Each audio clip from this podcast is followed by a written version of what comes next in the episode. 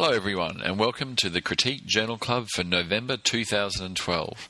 I'm Neil Orford, and let's go through the literature that caught our eye this month. Quite a bit of medical and surgical literature touched on ICU this month, so let's start with that. In JAMA, there were two articles on the role of renin angiotensin system antagonists and outcomes in heart failure.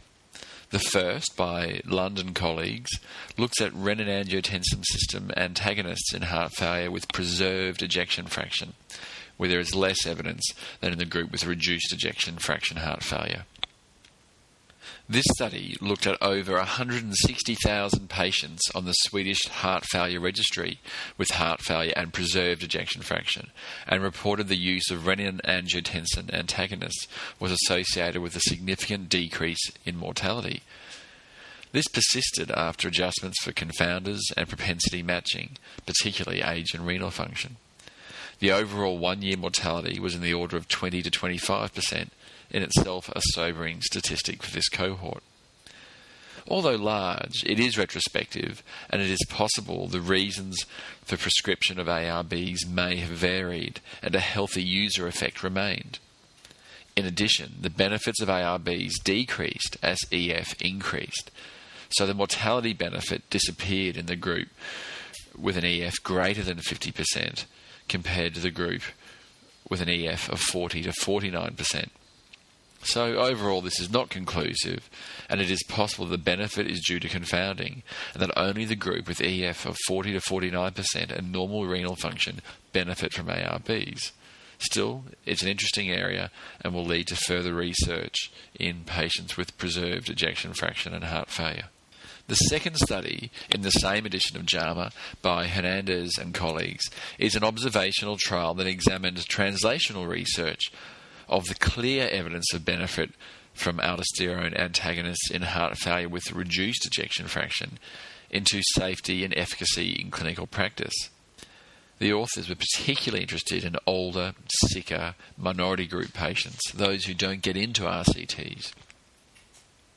A data registry of 5,887 patients hospitalised with heart failure with reduced ejection fraction were compared by those who received aldosterone antagonists versus those that did not.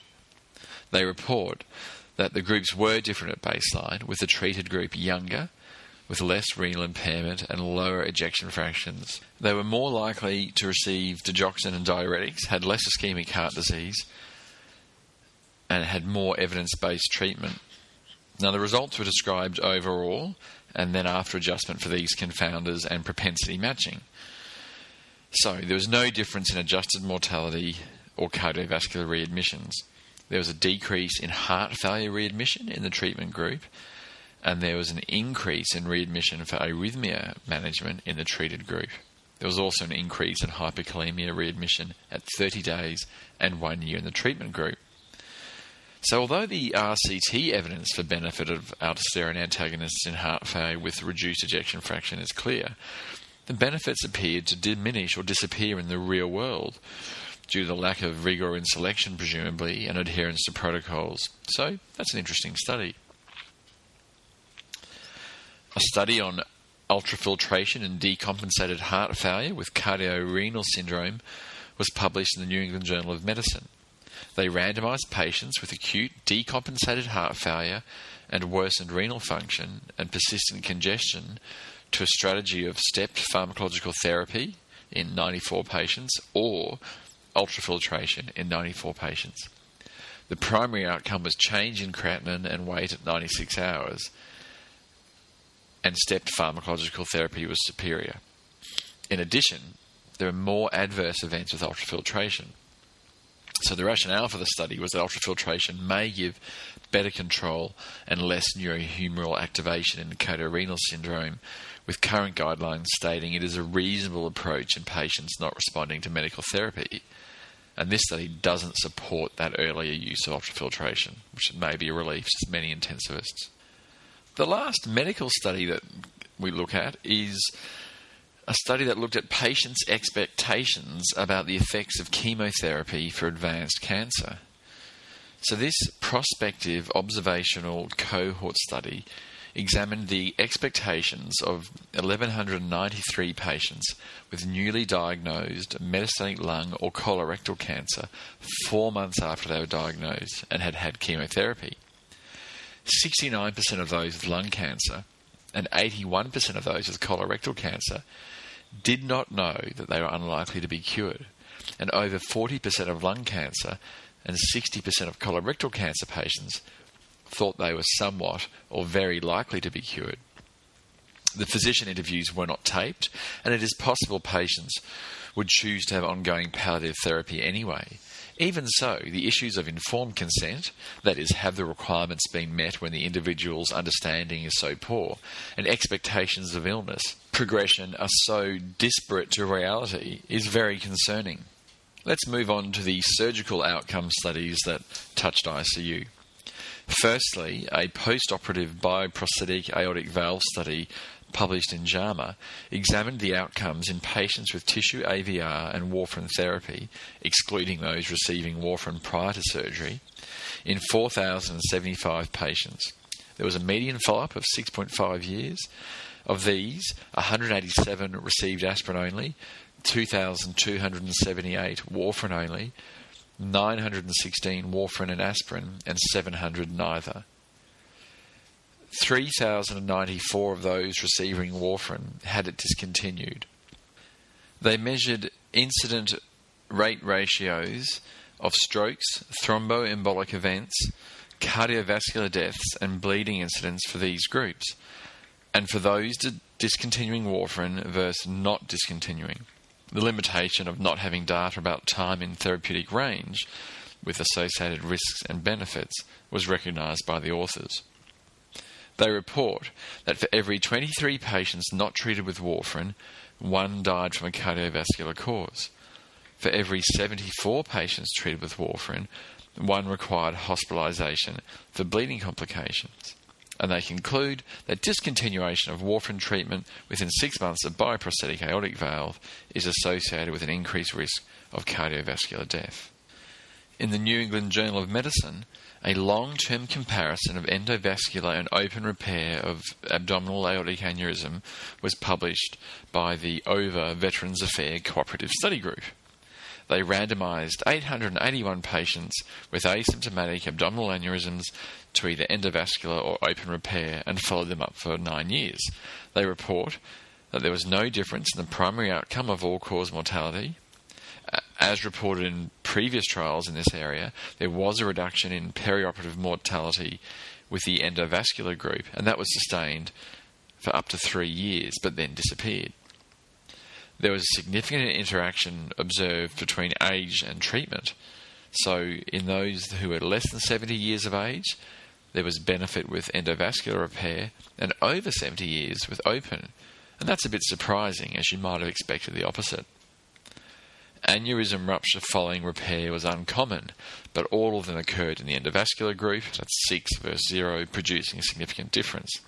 So, overall, long term survival is the same, although endovascular have better early outcomes with an increase in late deaths and is better in younger patients. So, not quite equivalent, but similar. Another trial in the New England Journal of Medicine from the Freedom Trial investigators looked at strategies for multi vessel revascularization in patients with diabetes. This prospective RCT compared aggressive medical therapy with PCI to aggressive medical therapy and CABGs in 1,900 patients with diabetes and multivessel coronary disease, which was greater than 70% stenosis of two or more major epicardial vessels, excluding left main. The primary outcome, which was a composite of death from any cause, non fatal MI, and non fatal stroke, occurred more frequently in the PCI group, with five year rates of 26.6% compared to 18.7% in the CABG group and this was due to an increase in AMI and death from any cause. Stroke was more common in the CABG group. So, in diabetics with multivessel disease, CABGs results in decreased AMI and death, but more stroke at five years. Also in cardiac surgery, a randomized controlled trial of intraoperative high dose dexamethasone for cardiac surgery was published in JAMA by the DECS study group. in this 4,494 patient multicenter RCT, a single dose of 1 milligram per kilogram of intraoperative DEX during cardiac surgery did not reduce 30 day incidence of major outcomes death, MI, stroke, renal, or respiratory failure. Respiratory failure overall was the same, but in the DEX group, weaning time from mechanical ventilation and ICU length of stay was, was significantly shorter, despite similar median times due to an increase in prolonged ventilation in the placebo group. The risk of post-operative infection was lower in the DEX group due to less pneumonia. And in the under 65 year olds, DEX was associated with lower likelihood of the primary outcome. So the investigators proposed a follow up study to investigate this relationship of dexamethasone and benefit due to respiratory complications. Moving into the more direct intensive care literature, let's look at a hyperoxia study by David Janz and colleagues published in Critical Care Medicine. The role of hyperoxia in neurological outcomes following cardiac arrest is being examined by a number of groups. This retrospective cohort analysis studied the relationship between PaO2 and outcomes in 173 comatose patients treated with mild therapeutic hypothermia following cardiac arrest. Not surprisingly, survivors were younger, had VFVT as their initial rhythm, shorter return of spontaneous circulation time. They also had a lower median PaO2 and maximum PaO2. So higher PaO2s were associated with worse neurological outcome. So the levels of PaO2 reported in this study were higher than in a large multi-centre observational Australia and New Zealand study that was recently published. Um, overall, this is hypothesis generation, and maybe hyperoxia is harmful with proposed mechanisms including oxidation of neuronal lipid membranes and vasoconstriction caused by hyperoxia. You can see that there's going to be a prospective RCT type study in this area soon. Selective decontamination of the digestive tract turned up again last month with a review by Silvestri and colleagues in intensive care medicine. Now, selective decontamination of the digestive tract, SDD, is an antimicrobial prophylaxis using parenteral and enteral antibiotics. The theory is that critical illness causes overgrowth of normal and abnormal flora in the digestive tract during critical illness, leading to pneumonia, bacteremia, and increased mortality. And the idea is that SDD counteracts this. The authors of this paper have an impressive track record of reviewing this subject in 1996, 2003, and again now, with 65 RCTs and 11 meta analyses involving 15,000 patients over 25 years. In this highly contentious yet apparently unresolved area, what does this review offer? Well, it provides a comprehensive description of how gut overgrowth occurs, the organisms involved, the potential harm, and the methods to control overgrowth.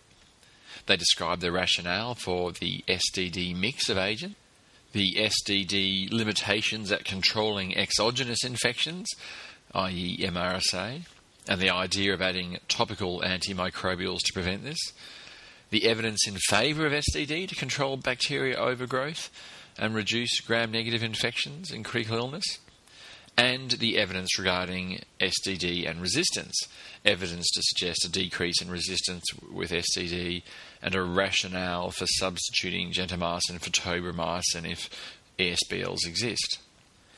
They argue that the concerns over ecological catastrophe of exposing vast number of patients to broad spectrum antibiotics aren't justified. The authors conclude by questioning whether our withholding of SDD is ethically reasonable considering the evidence in its favour. Overall, a provocative and well written study. In the paediatric ICU literature, there were a couple of articles we noticed. Firstly, a prospective observational study of vitamin D status in critically ill children by Constance Rippel and colleagues from Melbourne. The interest in vitamin D status and outcome in critical illness continues, with this prospective observational pediatric study reporting a high incidence of hypovitamin Dosis, 34.5% of patients, in critically ill children, compared to probably 8% in healthy Australian children of the same age. It's more common following cardiac surgery. It is associated with a lower ionised calcium and inotrope requirement and there was no association with length of stay or mortality. So what we don't know is is hypovitaminosis D simply a change in regulation in critical illness, or does it have a causative role in morbidity mortality? Is it due to critical illness or chronic disease or both? And what is the cutoff for deficiency, if it exists, in critical illness? The other PICU trial was the Pediatric Acute Lung Injury Epidemiology and Natural History Study, published in Critical Care Medicine by the PED Alien Network. This prospective observational study, performed in 21 PICUs in Spain, describes the incidence, etiology, and outcomes of ARDS ALI in critically ill children. They report an incidence of 3.9 per 100,000 of population less than 15 years of age, and 1.4% of ICU admissions. So, 1 in 12 ventilated children met ARDS criteria. Pneumonia and sepsis were the most common causes. Mean tidal volume varied from 7.3 to 7.6 mils per kilo, and plateau pressure 21 to 27 centimetres of water once the diagnosis of ARDS was made. They also report that 18 out of 146 patients received tidal volumes of greater than 10 mils per kilo and they found an association between higher tidal volume and pneumothorax. Overall, hospital mortality for ARDS ALI was 27.4%, and this varied with severity. So in ALI, it was 11.8%, moderate ARDS 20.7%, and severe ARDS 38.5%. And pre existing illness did not correlate with mortality, but failing organs in ICU did. So, a good epidemiological study in paediatric ICU. It wouldn't be a month in the critical care literature without the sweet taste of glucose. In critical care medicine, a study by Badawi and colleagues examined the association between intensive care unit acquired dysglycemia and in hospital mortality. The authors of this study argue that although NICE-SUGAR demonstrated harm or no benefit, the problem of maintaining glycemic control within the target range was difficult. This shortcoming leaves unanswered questions. That is, it remains unclear whether tight glucose control could improve outcomes if it could be achieved reliably while avoiding hyperglycemia. This large retrospective observational study of approximately 200,000 patients in over 340 ICUs examines the hypothesis that dysglycemia, that is, variability of blood glucose, affects mortality. The risk of mortality progressively increased with severity and duration of deviation from euglycemia and with increased variability. This suggests that severe intensive care unit acquired hyperglycemia, hypoglycemia, and variability are associated with similar risks of mortality. So they conclude that we need more research to examine whether a goal of wider glycemic target zones, buffer zones, and reduced extremes is better. To finish the review of this month, there's a couple of interesting organisational resource type studies worth considering. The first, a trial of shift scheduling with standardised sign out to improve continuity of care in intensive care units by Emlet and colleagues from Derek Angus's group, was published in Critical Care Medicine. Now, this is interesting to anyone struggling with the issues of long shift versus loss of continuity from increased handovers. We know that fatigued clinicians are dangerous due mainly to attention failure and poor communication, or inadequate handoff or handover, depending where you live. However, night float or night shifts and other methods used to decrease hours may disrupt continuity. This prospective study performed in a US 28 bed mixed medical surgical ICU compared shift work with structured sign out, which was the intervention, to fourth night call for ICU fellows. So there were two invent- intensivists during the day, one in house at night, and the fellows were juniors who worked 65 hours a week. The control group did one in four call with a brief verbal handover using handwritten notes.